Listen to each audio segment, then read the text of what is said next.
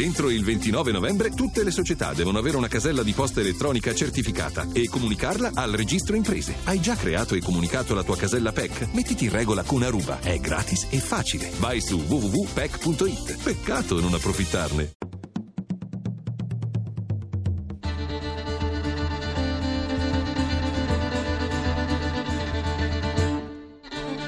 L'Argonauta. In viaggio tra libri e cultura a cura di Gianfranco De Torres. In questa puntata, lo scandaloso caso Battisti, riscoprire un libro sulla verità del linguaggio, quando un'ex attrice vuole diventare filosofa, la casa editrice che scoprì l'Oriente. Cari ascoltatori, se c'è stato un caso giudiziario politico che è riuscito a unire incredibilmente destra e sinistra e che ha suscitato l'indignazione anche del Presidente della Repubblica, è stato quello di Cesare Battisti, l'ex terrorista latitante mai pentito che porta ingloriosamente il nome dell'eroe della Prima Guerra Mondiale, di cui peraltro è indegno discendente. La fuga dalla Francia al Brasile, difesa spada tratta dall'intelligenza progressista e la sua liberazione da parte del presidente Lula, si è basato sui dubbi circa la giustizia italiana. Che non vi siano cavili da sollevare sulle sue condanne illo tempore e sulla correttezza dei nostri tribunali lo prova adesso il libro di un magistrato. Ecco il focus di Antonella Ambrosioni. Il caso di Cesare Battisti è un caso ancora aperto. Dopo la mancata estradizione da parte del Brasile che ha suscitato polemiche arroventate, ora la Procura di Brasilia ha intenzione di revocare al terrorista dei proletari armati per il comunismo il visto permanente che gli era stato in precedenza concesso. Su questo, che è uno dei casi più controversi del terrorismo italiano, ha voluto mettere un punto fermo Giuliano Turone, che ha svolto per molti anni l'attività di giudice istruttore nel libro pubblicato da Garzanti rievoca la parabola di Battisti all'interno della vicenda dei PAC. Dottor Turone, lei per ricostruire tutta l'intera vicenda ha consultato 53 faldoni di complicatissima lettura. Per quale motivo lo ha fatto? Mi sono reso conto che la vicenda di Cesare Battisti è conosciuta malamente, c'è una grandissima disinformazione, è trattata con logiche poco lucide fra innocentisti e colpevolisti. Mi sono reso conto conto che c'era la possibilità invece di scrivere delle cose documentate e ben accertate agli atti. Ci sono quindi dei punti fermi dai quali non si può prescindere anche quando si dibatte tra innocentisti e colpevolisti? Beh, ho trovato che le sentenze che sono definitive sono fondate su elementi di prova che sono molto attendibili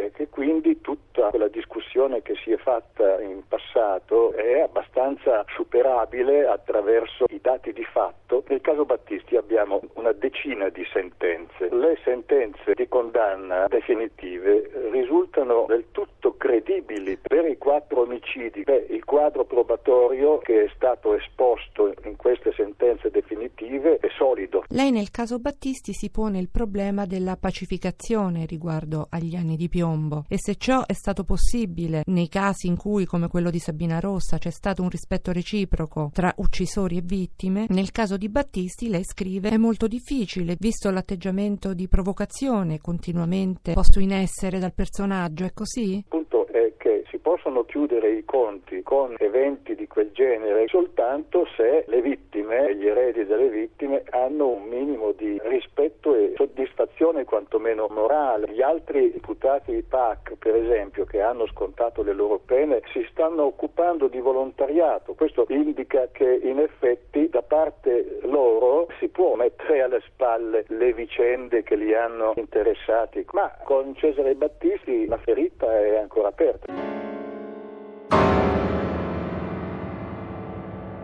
I libri ritrovati da Mario Bernardi Guardi spesso sono anche controcorrente, questo in particolare adesso che il nostro linguaggio va a ramengo. Nell'antica leggenda del Perceval, i dodici conti siedono con il loro sovrano attorno alla tavola rotonda sulla quale risplende il Graal. Se Como Edia, da Comos, banchetto, è pane di sapienza attraverso la meditazione, Tragoedia è bevanda inebriante d'amore e di luce sapienzale attraverso l'eroismo. La tragedia infatti era così chiamata dall'uccisione del Tragos, il capro che danneggiava le viti. Anche la tragedia, dunque, ha alle proprie origini il culto di Dioniso, ma a differenza della commedia consegue il suo effetto dal senso catartico del fatto di sangue. e sangue e vino ripetono ancora il motivo eucaristico, completando quello del pane nella commedia.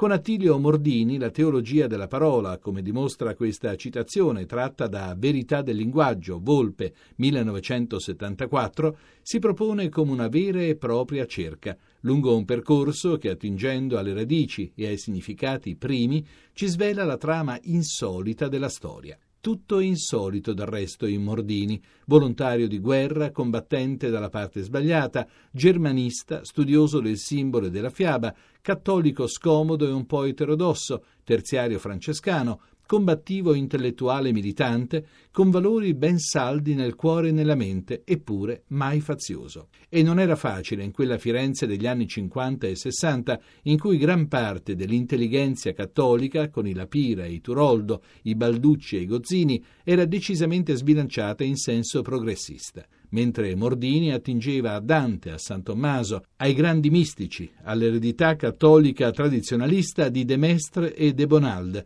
alla rivoluzione conservatrice tedesca, agli itinerari sapienzali di Guénon e di Evola e assurgiva maestro di una composita fauna di giovani anticonformisti a partire da Franco Cardini. La morte prematura, a 43 anni, nel 1966, non ha cancellato la memoria di un uomo esemplare e di uno studioso da ritrovare.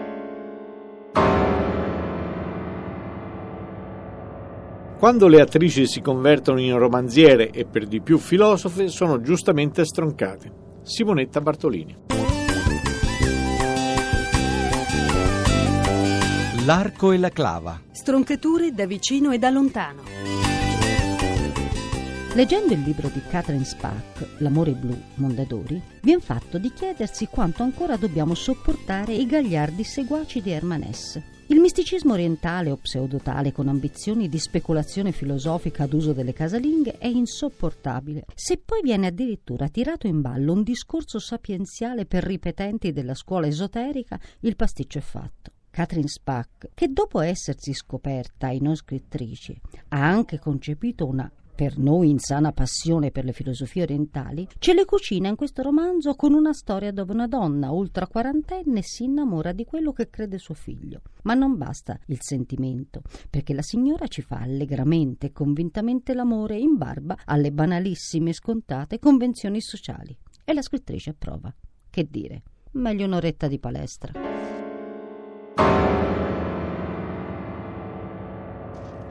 La casa editrice di cui Anna Maria Caresta ci parla in questa puntata di Piccolo e Bello non è precisamente piccola, ma di certo specializzata in argomenti che è stata tra le prime a scoprire in Italia. A Francesco Gana, direttore editoriale della casa editrice Astrolabio Ubaldini Editore, chiediamo qual è il lavoro della casa editrice e come si è sviluppato nel tempo.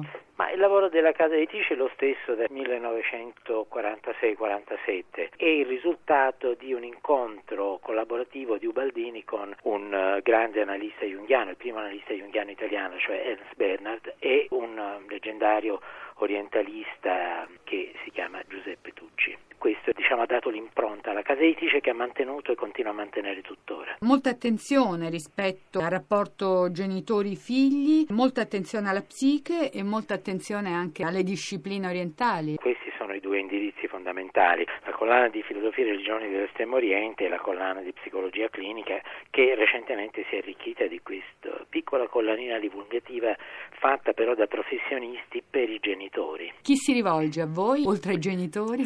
Ma il nostro pubblico è molto vario, è tutto di libreria, di questo siamo orgogliosi. Questo interesse per eh, le discipline orientali è di lunga data sì, o certo. si è particolarmente sviluppato periodo? È semplicemente continuato, appunto un famoso libro di Giuseppe Tucci che si chiama Teoria e pratica del mandala ed è uscito nel 1947 ed è da allora che pubblichiamo in questo campo. Praticamente per una quarantina d'anni siamo stati gli unici. Avete molti concorrenti ultimamente? Sì, sì, molti, però si sono svegliati un po' tardi.